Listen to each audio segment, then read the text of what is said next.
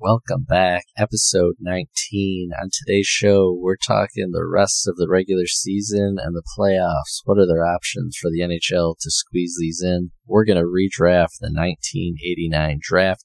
And in Stories of the Game, Tom talks about one of his former teammates, Pat LaFontaine. I'm Joe Grammatico, and this is The Lighter Side.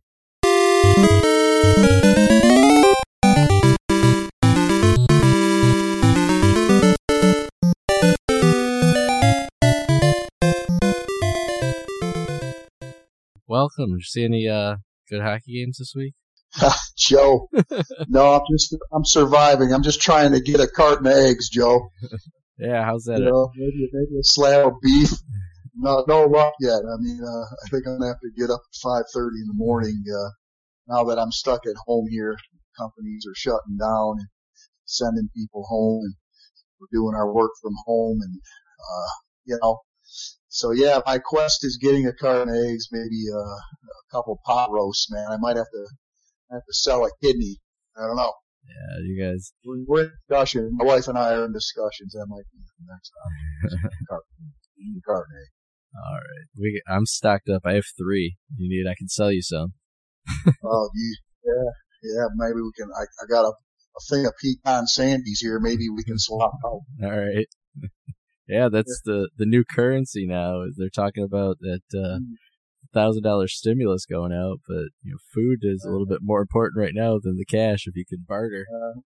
Yeah, I don't know if that thousand dollars is gonna is that like per month or something. I don't know how long it's gonna last, but I'm sure some of these some of these people will go out and buy cell phones or something. I don't know Oh, you know, instead of food. yes. Yeah, it, it's just uh, the world we live in. So, but anyway, yeah, I got I got excited for a second the other day, forgetting that we were on lockdown. I was flipping through, and there was uh, uh, there was a March Madness tournament was on, and I was like, "Crap, they started this!" And I looked up at the little window in the corner. It was from like four years ago, so I had to quit. right.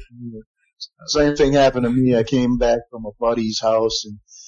And, know, you know, I, I went in there helping put some cabinets together. That's how bored I was. And then, uh, came home and flicked the TV on and there's some golf on. I got so excited, you know, and then I saw, you know, 20 minutes later that it was a, a tape from, uh, last year's tournament.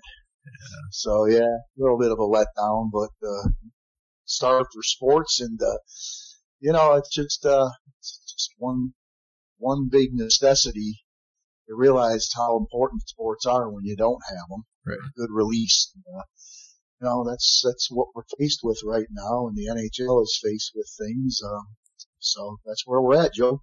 Yeah, on the on the NHL side, I heard a couple interesting things thrown around if they can get this season back up and running uh, to get the playoffs. The first one that I came across was the talk they might open it up uh, to 24 team playoff. Uh, any thoughts on that? I heard a best of three series, and the, the top three teams in each uh, each division would get like a first round bye. Uh, any thoughts initially when you came across that 24 team playoff? Yeah, it all, it all varies. Uh, it all depends on, on when they start this. Because if you, if you start getting into late July, I don't think there's going to be any option. I just think they're going to shut it down. But Right. If they are able to get it up and running and, and do go to a 24 team format, to me, I think when they originally announced the shutdown, I think those top 16 teams, the ones, you know, the three leaders in each, uh, division plus wild cards in each conference, I believe Right. Yep. comprises of the 16, I think they should be seeded accordingly, maybe get a bye and let those other eight teams who are on bubble, uh, still mathematically alive, you know, and, and their seasons obviously would have, uh, hinged on the last 13 games, 12 to 13 games that they were still, that was still on the schedule. I think they should have to play that extra round, maybe a best of three or something. Uh, maybe even shorten it to a one game, kind of like an NCAA thing, uh, just to get into that, you know, and just maybe have two teams out of those eight teams, so you make it like an 18 team field, then just restructure from there. Right. Uh, that's probably the best way I can think of doing it. Um, but what do you, what are your thoughts on that, Joe? I don't. Yeah, I don't. I get a lot of questions. Uh, what are what are they going to do? How would they lay it out? Who gets the buy? Does it does it even benefit those teams at the top? Because then they're not playing for a little bit longer. Um, it doesn't make sense to put up a you know one versus twenty four because we've seen upsets happen quite a bit in, in three games. You know, teams coming off of a long layoff. Who knows what could happen? So it's not fair to the to the top teams. So I don't know. It's yeah, you feel like at least the divisional teams, the top three in each division, would would get the bye, and maybe the two wild cards from each conference have to do. They become the top seeds in in, in those brackets. Yeah, you almost have like a play in, but how long? How long does that go? That, I mean, that almost even drags it out to next season with that much hockey. Uh, well, you got to be smart about it, Joe. It's like like maybe have the the eight teams do a quick play in, maybe one game elimination type thing, and and um, just make that like a week, no more than a week's you know length, because like you said, you can't sit dormant. You know, uh, they're already missing enough hockey right now. Even to come back right now would be tough. Being a week off, um, it does affect your legs. It does affect your timing. Um, but just saying they, it does need to be a short period of time because they're they're running out of time. I think when you get into late April, uh, you're pretty much exhausting your options. And uh, one thing I do know, they're going to want to keep uh, a full season of games slated for next year. They don't want that. No matter when it starts, they're going to want 82 game schedule. Right. So they're really up against it. And you brought up a couple interesting points in past conversations about uh, you know the draft. Yeah. And free and all this other stuff. Yeah, if they yeah, once it like you say, you know, it gets through April, May and they decide they have to shut the season down, there's you know, there's gonna be interesting decisions to make. You get the free agency always, you know, starts July first and you got the uh the draft, the draft eligible players, that's in late June.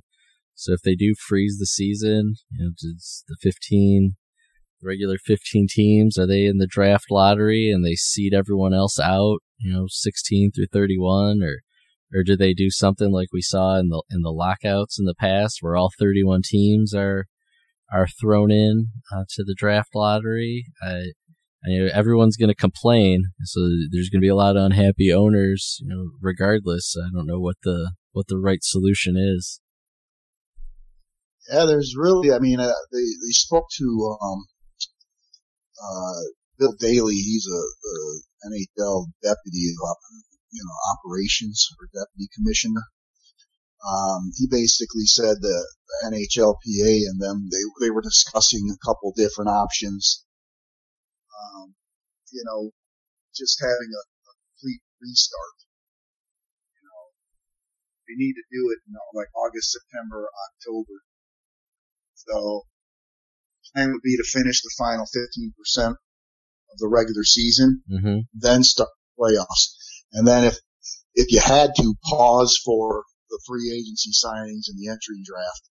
Right. And then before you even started. So I don't know. That might be rough on the players just because they're, they're groomed, they're groomed to, uh, they're creatures of habit, you know, so it's going to affect that with that scenario. Right. Yeah, it's and, and it affects the players that are draft eligible because then what do they do? Report to training camp with their junior team again, come fall and right start playing in. Yeah, it's it's interesting for sure, and it I just with the news that comes out every day surrounded around the virus, it seems more and more like it's this is going to drag on, and we're going to be in the in the midst of a shutdown here at some point. I know the AHL already shut shut things down. Yeah, um, well, the reason for that, I, I, believe, and the NHL is going to have to think about this because if it, on a business uh, standpoint, from a business outlook, you, you would almost need a clean slate to recover from this. Mm-hmm. So, you know, that's what I'm thinking. It's going to affect salary caps. You know, everything's gauged by league revenue you don't have playoff revenue. Right. Um, you know, there's going to be an effect to the salary cap. And they're talking about if they even start the season and resume it again, they're going to need each team's going to need a seven to ten day mini camp Right. for even even starting up again. So it, you know, it's it's going to be a timing thing. Um, like I said, it and they're going to cancel it if they feel that it compromises a full season next year. Right. So uh, you got to remember too, Joe. A lot of these venues, they're they're multi-purpose venues. Uh, concerts are going to be coming in. Uh, it is the summer season, and uh, a lot of concerts come in, and different circuses and different other events that will conflict. So it's not just because they're able to do this. I mean, there still has to be everything going right in that avenue, uh, as far as uh, making sure you know, these other venues, like Little Caesars Arena is, is one of the busiest venues in the world, um, state of the art, and there's a bunch of other ones just like it around the league. So, you know, what do you do? You know, you can't sit there and say, hey, uh, Lady Gaga, for instance, we're going to have to ask you to, to, to bump your, uh, two day, you know, tour, uh, stop here in, in Detroit, you know, hypothetically. Right. I think they would be up against that. Uh, wouldn't be for that. So it's not easier said than done. There's a lot of other issues too. Uh, but those are the main things I'm thinking of. Salary cap and scheduling and, you know, collective bargaining agreement contracts are up in July as well. Mm-hmm. So what do you do? Yeah, there's a lot, a lot going on, and all the, the leagues up against it, facing the same issues. Uh, so yeah, interesting to see how it all plays out, but definitely with hockey, and because that's the one I watch and follow the most, of seeing how this is all to come together, and it's got that as, as the Red Wing fan, I got it in the back of my mind how, what which way what's the worst case scenario? Because it seems like the you know and I, as most fan bases probably feel the same way unless you're you know a Pittsburgh fan and you get Sidney Crosby you know, the league benefit there but seems like whatever could go wrong or what could go against the Red Wings the most is how it'll work out so I just keep thinking once whatever the whatever the final scenario is they're they're to get screwed some way of having a a decent chance of taking home the top pick in the draft Right, right. The, the second scenario, a lot of the players have been talking about this is, um, they want to complete the regular season in July. They hold the playoffs in August and September. right Break, you know, for a shortened uh, October off season, and then commence the 2021 season in November. But once again, you're, you know, you have league officials that bring up Detroit as an example. Like, okay, teams that are already out of it, why would they want to play right those remaining 11 games? What is it in it, in it for them? But what they don't realize is tough beans. That's, that's, hey, that's what you get for playing poorly. right I mean, that's the least of my concerns would be what Detroit's wor- worried about.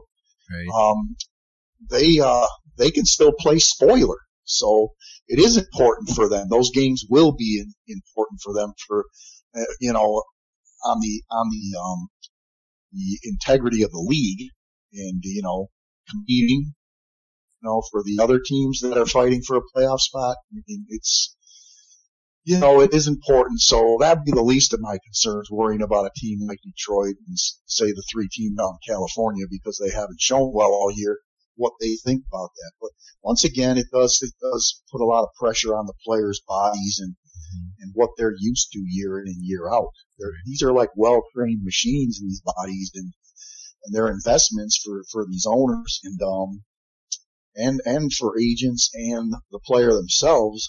Uh, it's going to be different.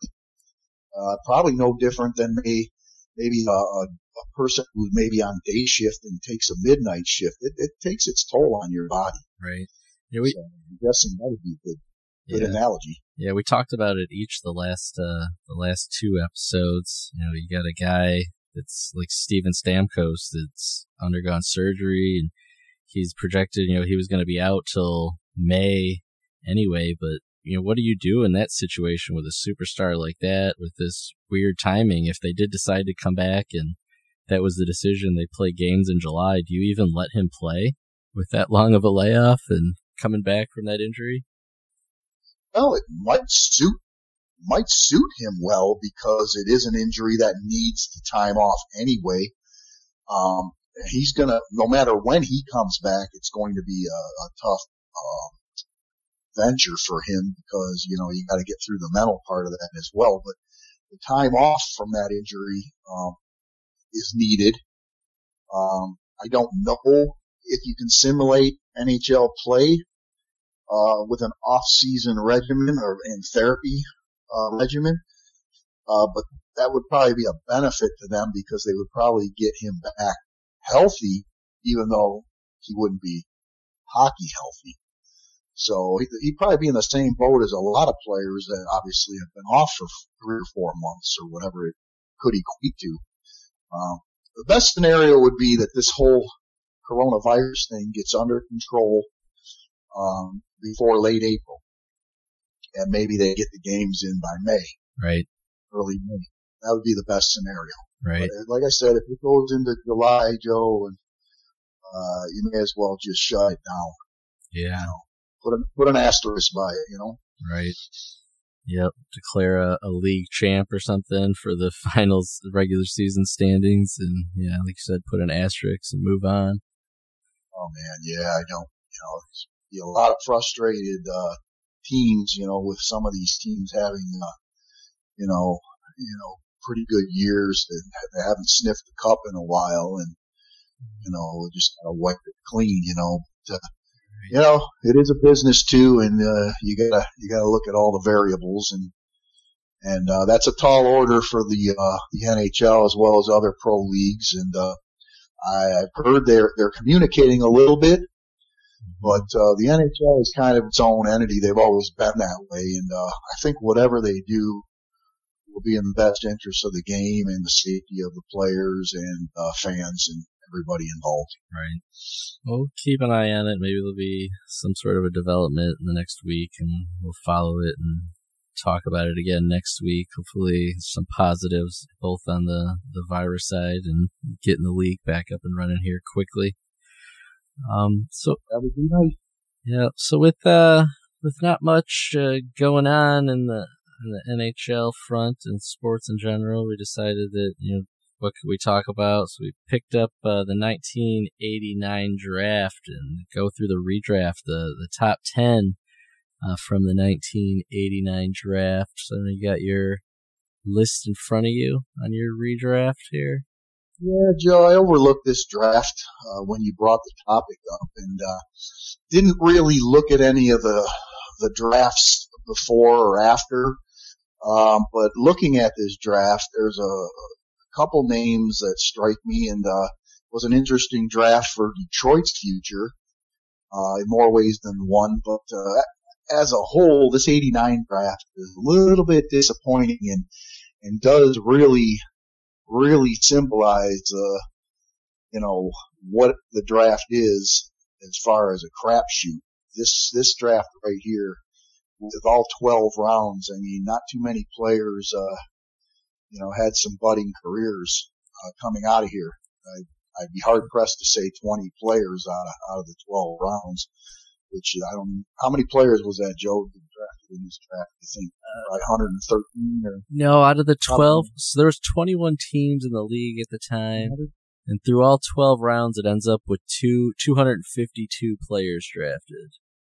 Right. And there's like probably, like I said, probably 15 to 17 guys who had careers that I would call like impactful to a point.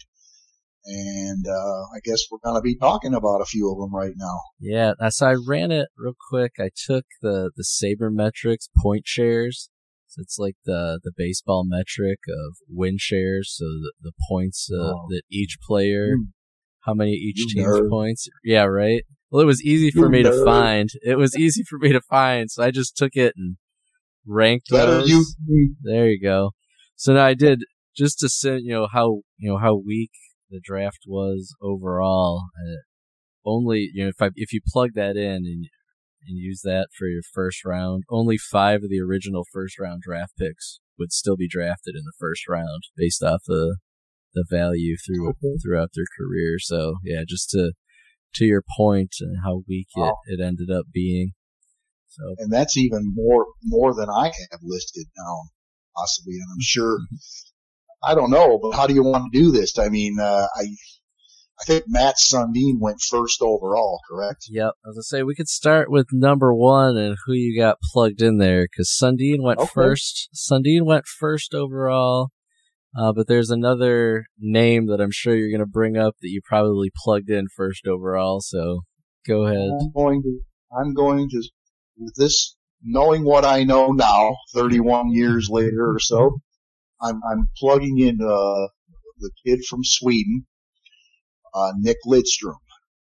1564 games, a few Norris Trophy trophies under his belt, and we all know uh, what a stabilizing force this guy was. Uh, probably one of the top three defensemen who ever played the game. So that's my number one. Who do you got, Joe? Yep, that's who I plugged into. I plugged in uh, Lidstrom. I did. I just swapped Sundin. I moved him from one to two, so I had two Swedes going first Oh. and second. Lidstrom Okay. and Sundin.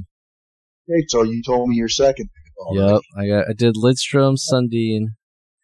Um, I think. Okay. I think the Sundin part, if he would have been on some better teams, and you know was able to go on some deep playoff runs, uh, yeah, it would have been more of a toss up. But you got to go with Nick Lidstrom. He's a first ballot Hall of Famer, like you said, one of the top three defensemen of all times. And Sundin, even though he had a a great career, he just lacked the the individual awards and you know the hardware and the on the team side, you know, he really wasn't on any any good uh, Nordiques teams, and then not any good uh, Maple Leaf teams that, that went on long playoff runs. So yeah, that, that to me Right. that bumps him down from from one to two. But I still, he was right there. He, you know, you're not going to argue. You know, even if you did keep him first overall, he's still a, a great player, and on a better team, you know, who knows?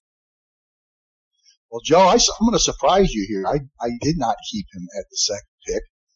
And uh, I think if he would have stayed with with Quebec, who eventually, shortly after, uh, turned uh, into the Colorado Avalanche, I think he would have had that supporting cast to enhance his numbers, Mm-hmm. possibly get a couple cups.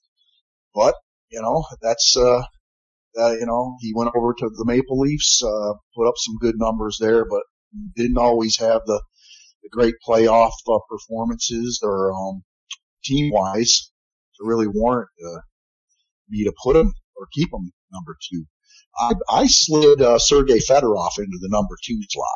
Okay, good. Uh, 1,248 games played, 483 uh, goals. Uh, would have been great if he would have hit the 500 mark, but uh, he ended up leaving Detroit and you know had some so-so years with uh, Columbus and uh, a few other teams or Anaheim, I believe. But the thing about Sergey and why I put him at number two ahead of uh, Sundin is he's one of the few players that I've ever seen play in NHL history who can control the flow of a game Right, and not even not even be in the scoring column, Joe. right. The goals or assists. Uh, he had that kind of skill set where he can actually dominate a game um, without being in scoring column, and that's it's hard to say. Uh, for, there's not probably a handful of players that I can make that uh, that claim. Um, so I put him as number two. Joe, uh, who do you got for number three? Number three, I plugged in uh, Fedorov. Would have been going to the Leafs. Yep. Oh, good. I plugged Fedorov in at number three. Yep. That's good. That's a good pick. So you and I kind of, I just, we flip flopped. I put Sundin as Sundin going to, uh, uh, well, Toronto. Again. Yeah. Toronto kind of, Toronto had uh, three picks, I believe, in the first round that year. Yeah. Yes. None of them panned out. None of them. Yeah. But they had They- they- it's Scott Thornton. they took Scott Thornton third. They took Rob Pearson twelfth, and they took Yeah. uh, the legendary Steve Bancroft, the defenseman at Uh-huh. 21. He played in six games in his career. Six names, uh, none with the Leafs. Yeah, probably not. right now. he- No, uh, Scott Thornton was a decent NHL player, played 941 games, but he did most of those, uh, I think with Montreal and San Jose. Just a big, I noticed a lot of big forwards and defensemen. This is the league of size, uh, the draft size. Uh, I noticed a lot of big six foot two, six range six foot four guys. Um, but yeah, Scott Thornton was the original pick in that that particular slot, and uh, but we, uh, yeah, obviously with our wisdom and uh, knowledge of yep. you know, what already happened, we've got uh, Fedorov and Sundin. Yep. So who got next, Joe? I'll surprise you with my number four pick. I moved I moved this guy up from 19th overall to number four, and I went with Ole the goalie. I took Olaf Kolzig at number four to go to Winnipeg. Okay. Okay, that's an interesting pick. And you know, the reason why I stayed away from moving him up that high, obviously know what he did. He didn't really start off like putting the numbers up with Washington until like probably about 96 or 97. That's when I noticed he started taking over the role as number one goalie. Yep. So you're talking a good six, seven years there before that draft. Yep. Um, yep. even came into, into play. So he, he was a late bloomer uh, for various reasons. I'm trying to find my fourth pick here. I'm going to find it. Hold on. I, I had, uh, well, you can keep Stu Barnes if you want. Actually, Stu Barnes, Stu Barnes is a good, good role player, uh, more like a Draper type. But I, I got Adam Foote. Okay, that's a good Adam pick. Foote. Yeah, I got Adam Foote, uh, mainstay for, uh, he was with Quebec and stayed with them until they turned into Colorado. Uh, had a great career with them and, uh, we all know him here in Detroit for being a rough physical, you know, and consistent presence on their blue line. So uh, in front of Patrick Roy. So that's who I got sl- slotted in number four, Joe. All right. So Winnipeg would have a nice defenseman right there. Yeah, yeah, we both went. I took the goalie aside. Winnipeg never never had good goalies back then. Who would have been their goalie in '89? Yeah, probably Essensa. They have Pokey Reddick. Was Pokey Reddick running around maybe, in '89? Maybe, maybe Berthiaume out of the Quebec League. When I played, he, Pokey and the Bandit. Remember though? Yeah. They, they had that name with, uh, could have been those two guys. I, would have to check that though. Yeah, they, but, yeah, they never, Tart, I don't know, they, they always had these goalies that would, uh, you know, was goalie by committee sometimes over there, uh, carousel of goalies. Right. They got a good one now though. Yeah. Oh. Yeah. Yep. He's a local guy.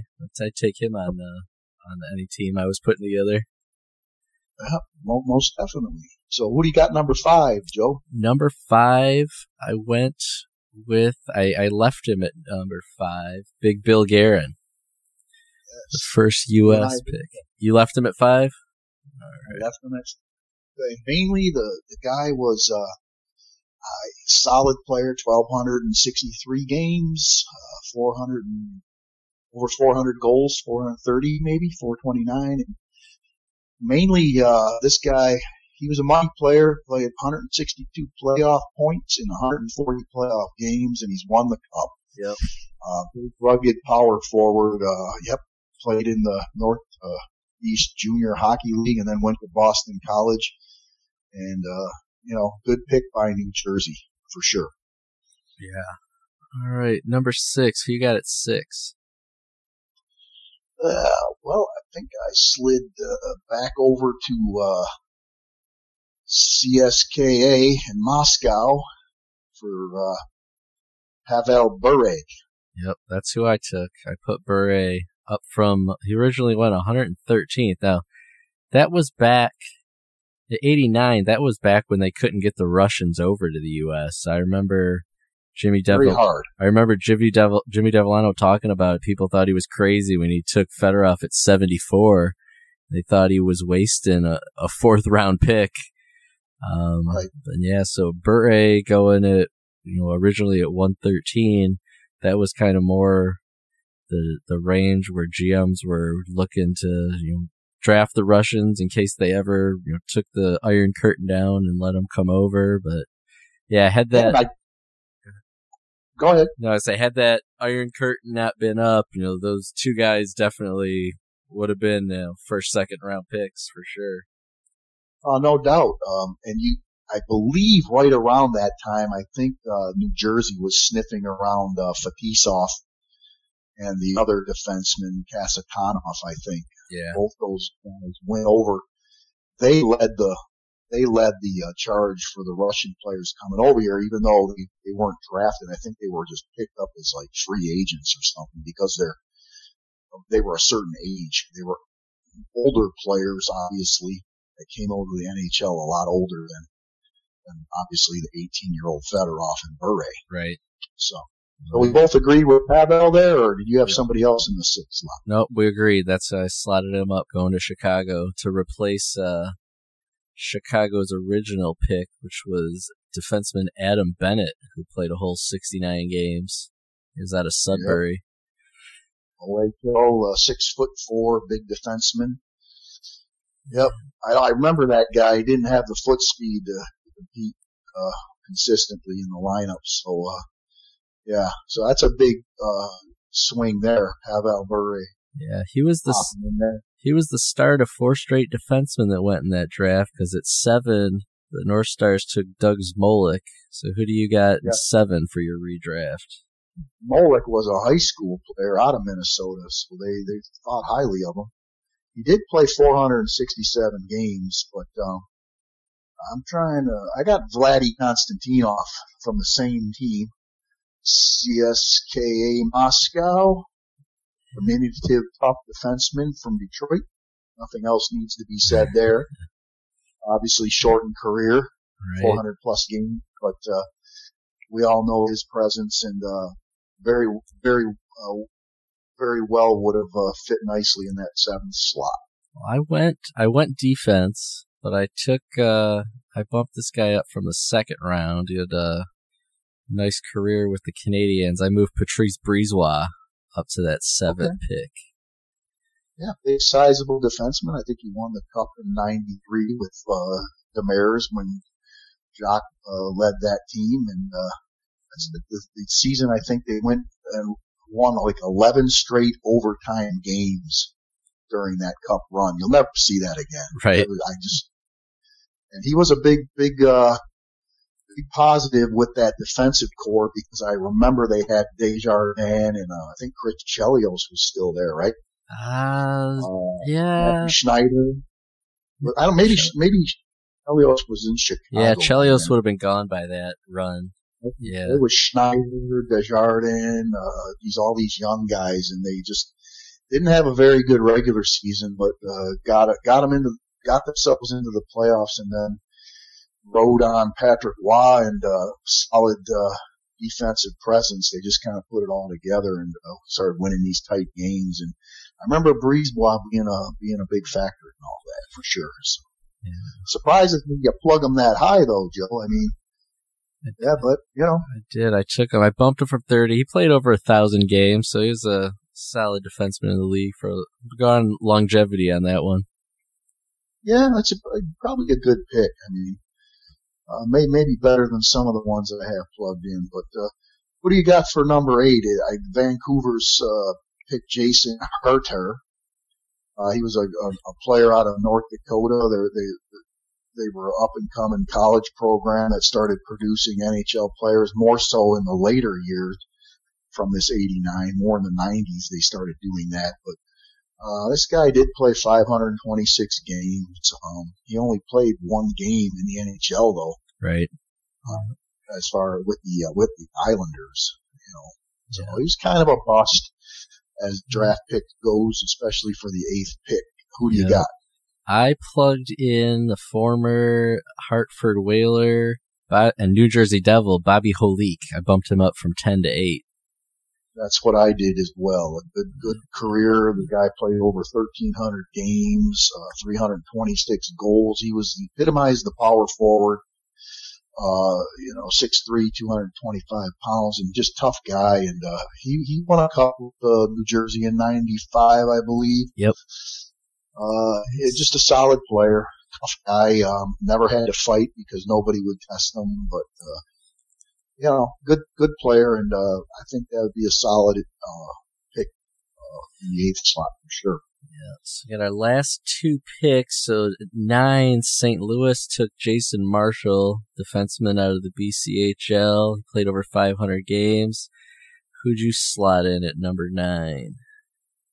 Boy, Um, believe it or not, I, I think I popped in. This is where it gets kind of thin. I uh, I put Chris Draper in there.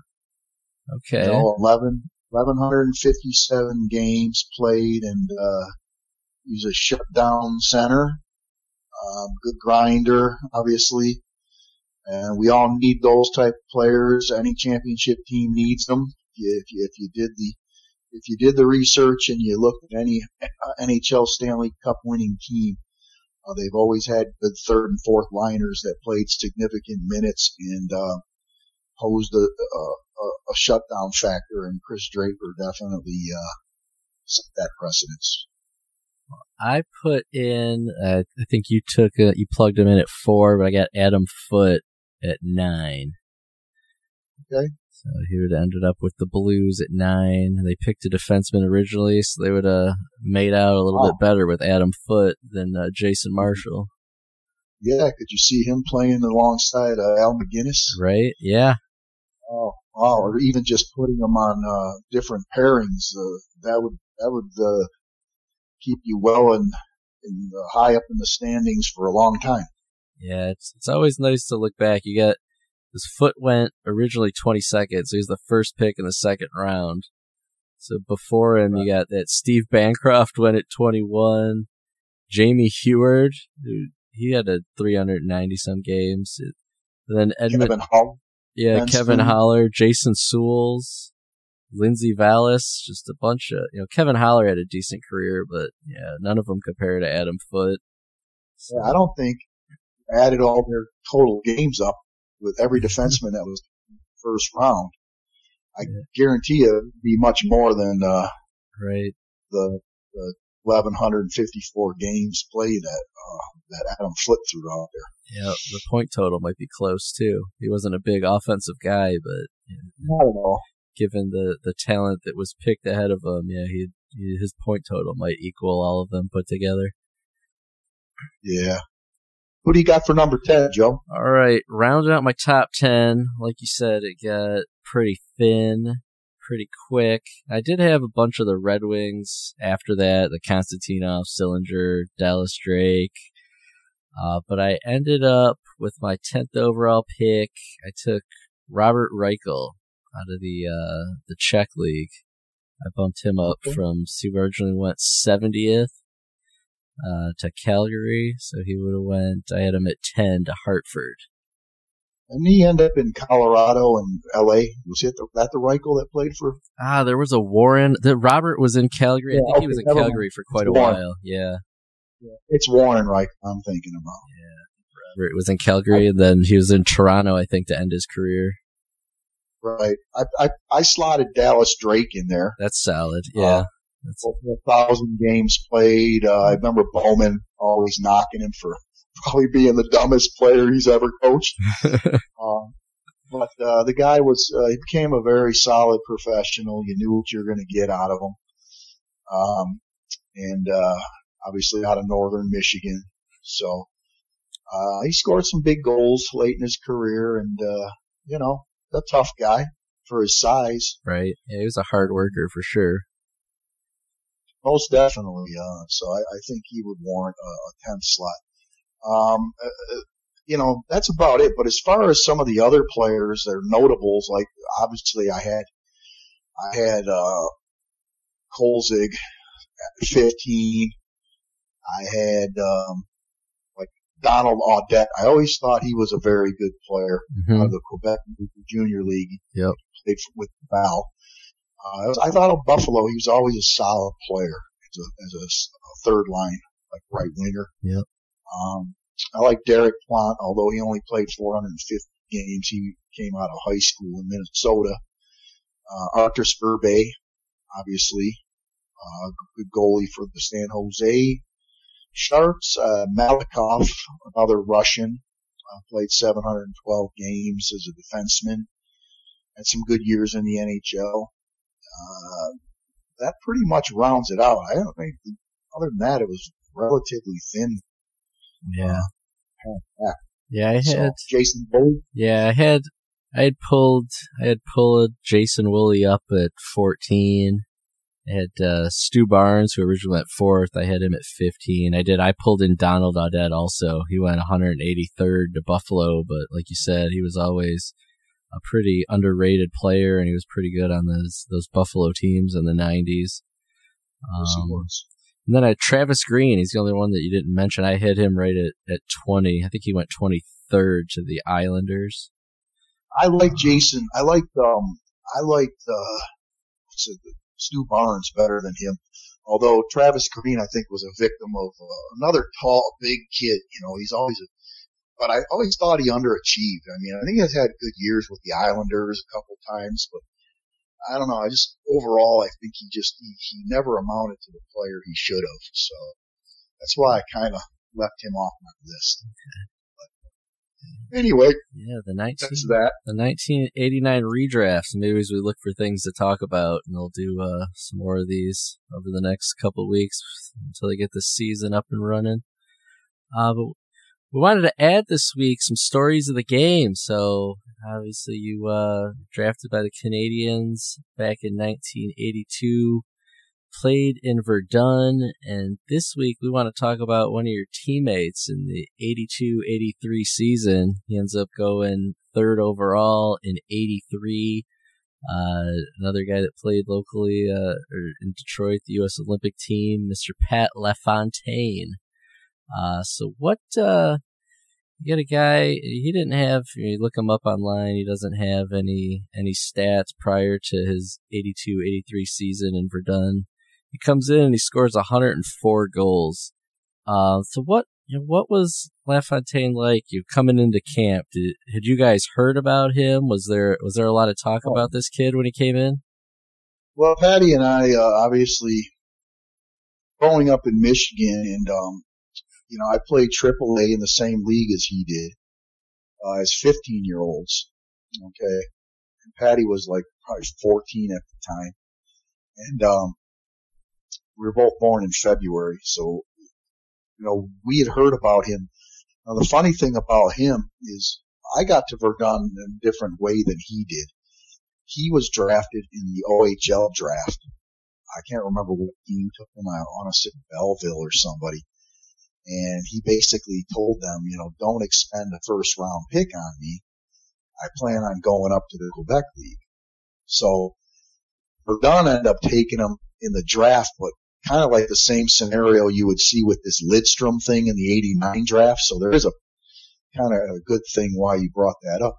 Um, because I think they took Patty, and I, I, have the junior magazine that shows that draft. And I think he was taken in like the ninth round or something in the Quebec Major Junior League draft. The same year Belleville or whoever drafted him first overall in the OHL. okay. So it's kind of crazy. So uh, that's when uh, this gentleman named Eric Taylor came around, and it's funny because um, that same year I got drafted out of high school by the Canadiens.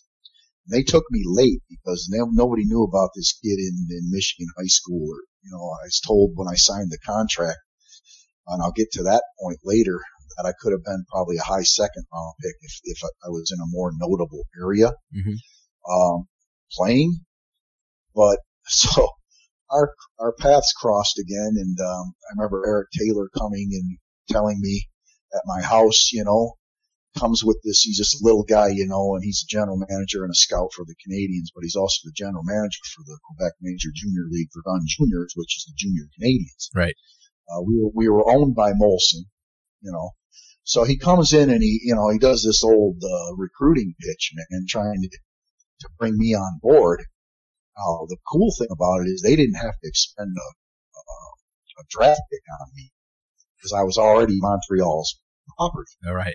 Right. you see where I'm going with that, Joe? Right. Yep. So I end up, you know, getting the sales pitch, you know, that this is going to simulate, you know, an NHL schedule as opposed to American college, which I was getting a ton of, ton of letters to play you know, and offers to play major division one college hockey at the time, but it wasn't a proving ground yet. Like it was like three years earlier than the Adam Oates signing and all that. You know, those three players, the Red Wings, uh, Chris Cichocki, a local boy in Warren. Right.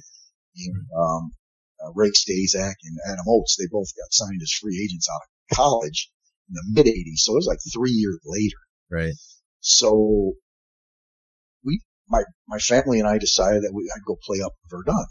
Okay. And then I could also go to college there, McGill University or whatever. Um, so there was, there was some positives to that. So I went up there and played. Okay. And then Patty came. I heard he, the, recruiter, Eric Taylor, used Patty as leverage for me, you know, like, like, hey, this kid, Patty LaFontaine, and I knew Pat because he played at CompuWare and and he did have like 383 goals in uh, midget triple A. he played with Alfie Turcotte, and he had four other defensemen from that team: Iafrate, Hactor, uh, a few other guys. Uh, Jimmy Nesich, who came up to Verdun a year later, and Jimmy Carson was also on that team.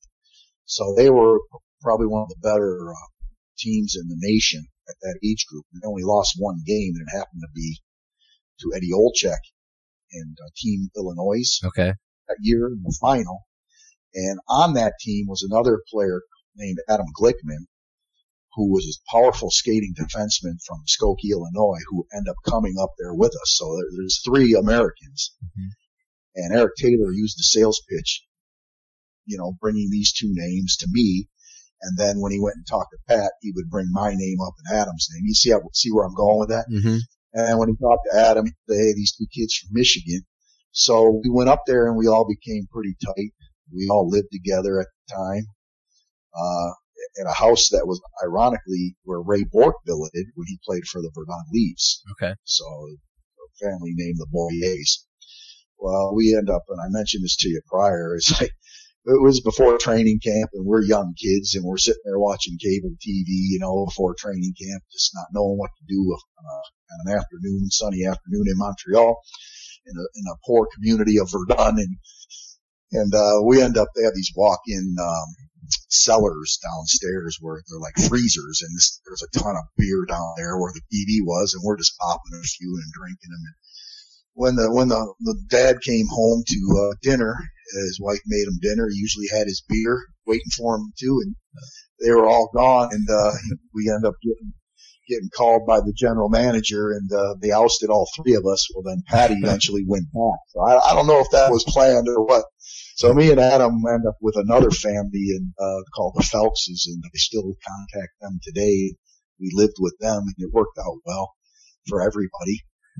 but yeah, Pat Pat was a a special player. He ended up tearing it up pretty good, and uh, we all started off, you know, being very comfortable there. And they only take six non-Quebecian Quebecians on their roster, which made it kind of integral.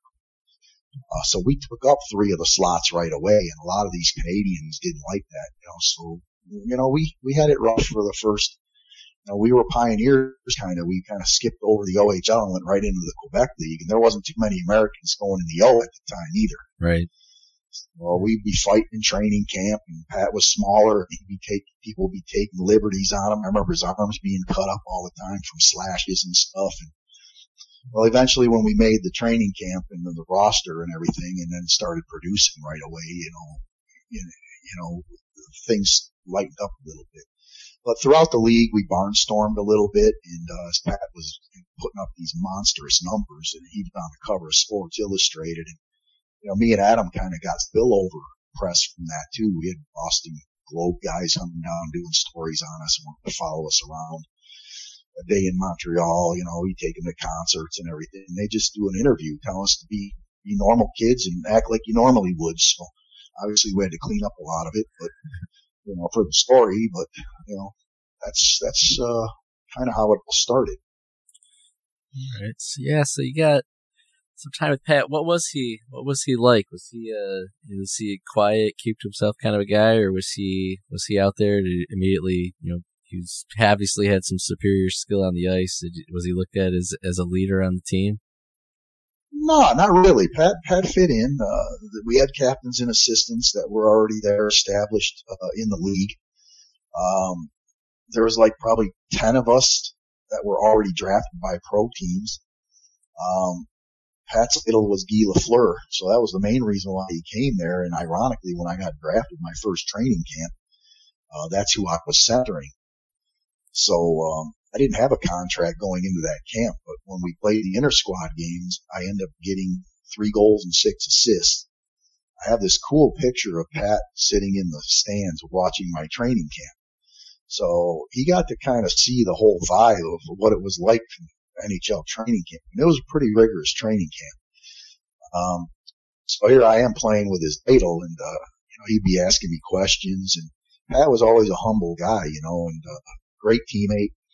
Uh, was never bigger than the team, even though he was putting up these numbers and the press was on him and, uh, we were filling stadiums everywhere. It was, it was real crazy. And, um, you know, he always held it in check, and uh, I attribute that to maybe his parents were always pretty grounded people, and always telling him to make sure you got the balance properly over there.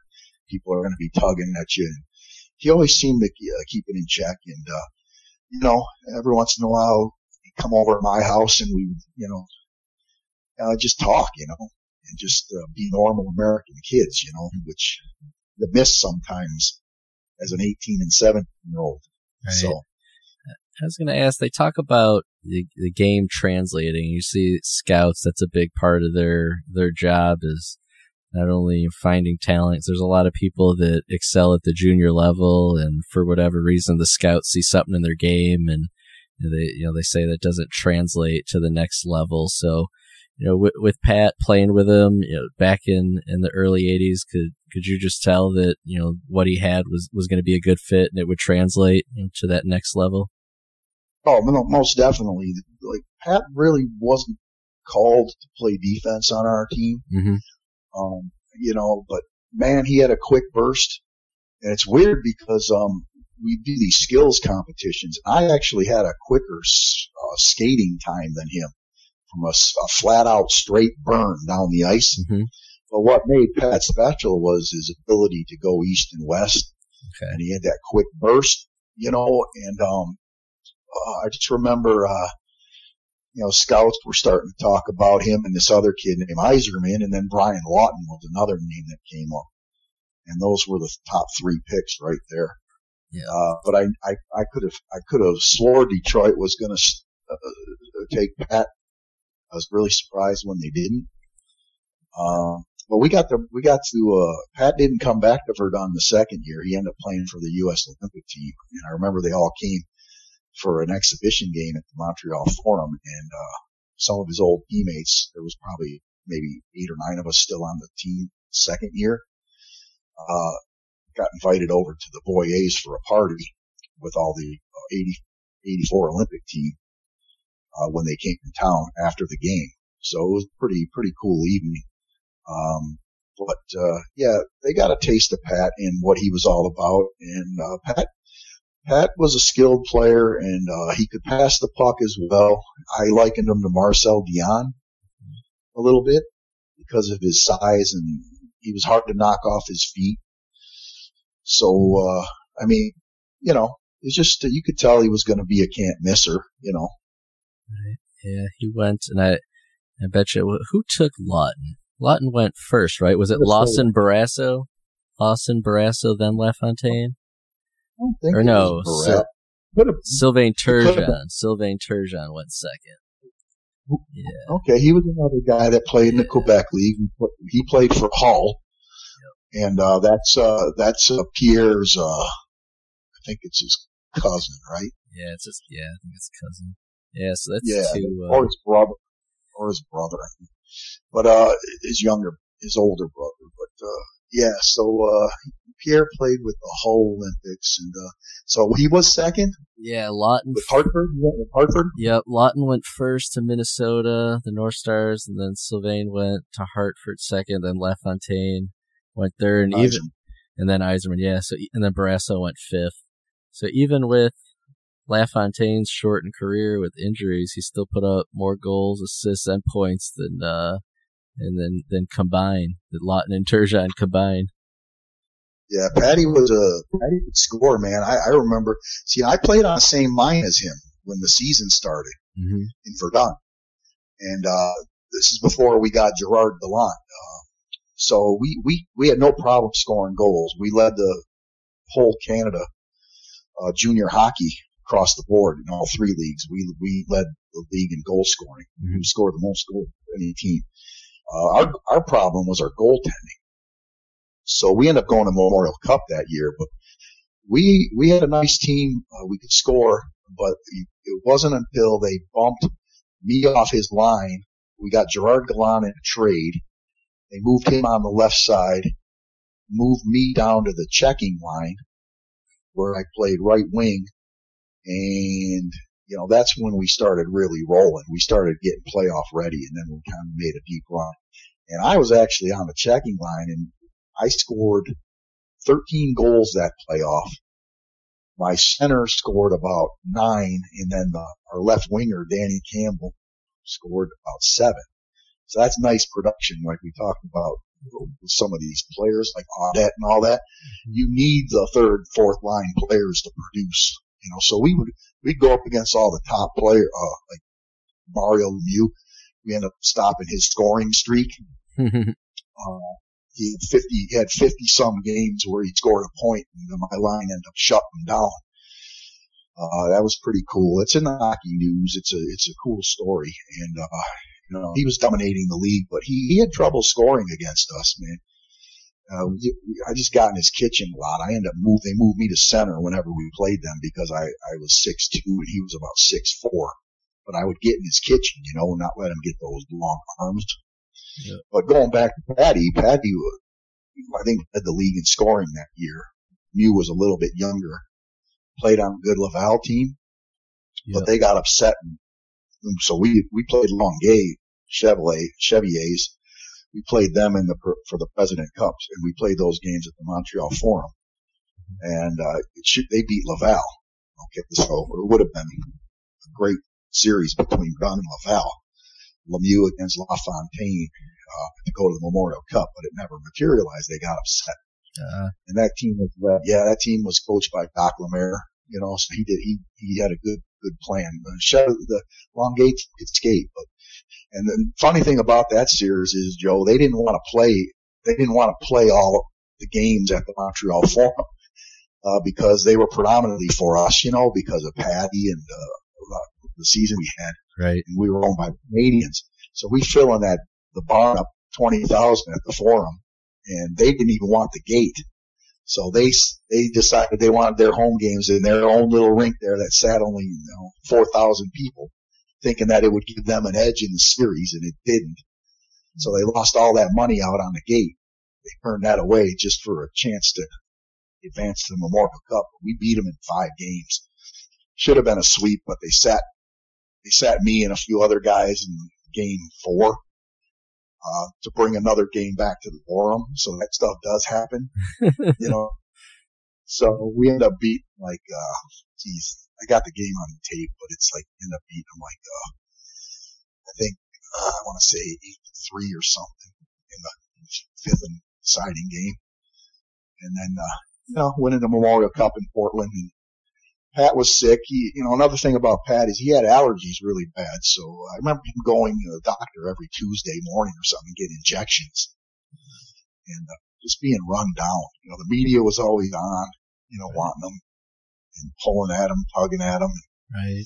I mean, you know, it is, it was uh, really a sight to behold. I mean, um, but other than that, I, I mean, we all, uh, we won the President Cup and then we had this parade in Verdun which a lot of people came. It was like five minutes. Verdun's like five minutes outside of Montreal, so you can see the skyline. And there's tons of people there, and uh, it was cold out for some reason. It was really cold still, and we didn't dress properly, and we ended up all getting the flu before we uh, flew out to Portland. So we were half the team was sick when we went to the Memorial Cup, but uh, you know we ended up opening against Cam uh, Cam Neely and uh, Alfie Turcotte and Kenny Yaremchuk and uh, Portland Winterhawks. They had a really good team. Ray Ferraro played on that team. John Kordic and uh, Curran and all these guys. Jim Playfair. And they end up, end up drawing them in the first uh, game of the Memorial Cup. And uh, we lost six to five. Uh, but by the time we figured out we could skate them into the ground, I mean, we, gave up uh, five goals in the first period. We were down five to one after one, and we almost beat them. We had another five minutes in that game because we, we found out their defense was slow, and we were walking them. We were we, we were probably the fastest team in that tournament by far. You know, team had Lethbridge Broncos, the Oshawa Generals, and the Portland Winterhawks. Okay. Yeah, so. Oh, man. So yeah, with you talk about Pat and all the press he got, that was that was probably pretty rare out there in the Quebec League in the French news to give that much attention to an American of all of all people. Yeah, it was some some people took offense to it, man. But I mean, it, it got to the point where we were we were playing games, and as the national anthem was going on, uh, we'd have to leave our helmets on at a certain point because the new tradition was they were throwing raw eggs at our bench. Really? Yeah, and those things come in like missiles, man, when they're they're traveling a distance. I remember ducking once and hit Pierre Creamer, who ended up he was a coach uh, Mario Lemieux's rookie year, Okay. Uh, coaching uh, Pittsburgh Penguins. So uh, you know, one one egg hit him right in the shoulder, and, and it, it put him out, man. So they were You know, like they were chucking just at the opposing team, or they were aiming for the Americans specifically. uh, I think just the opposing team, but you know.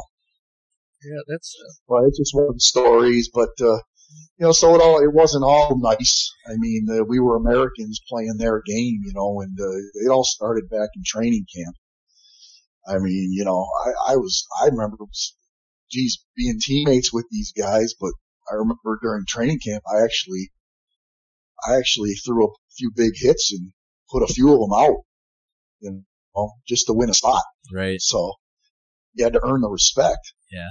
So I was fighting a lot the first probably two months of the season, but I could handle myself. I was a left-handed thrower.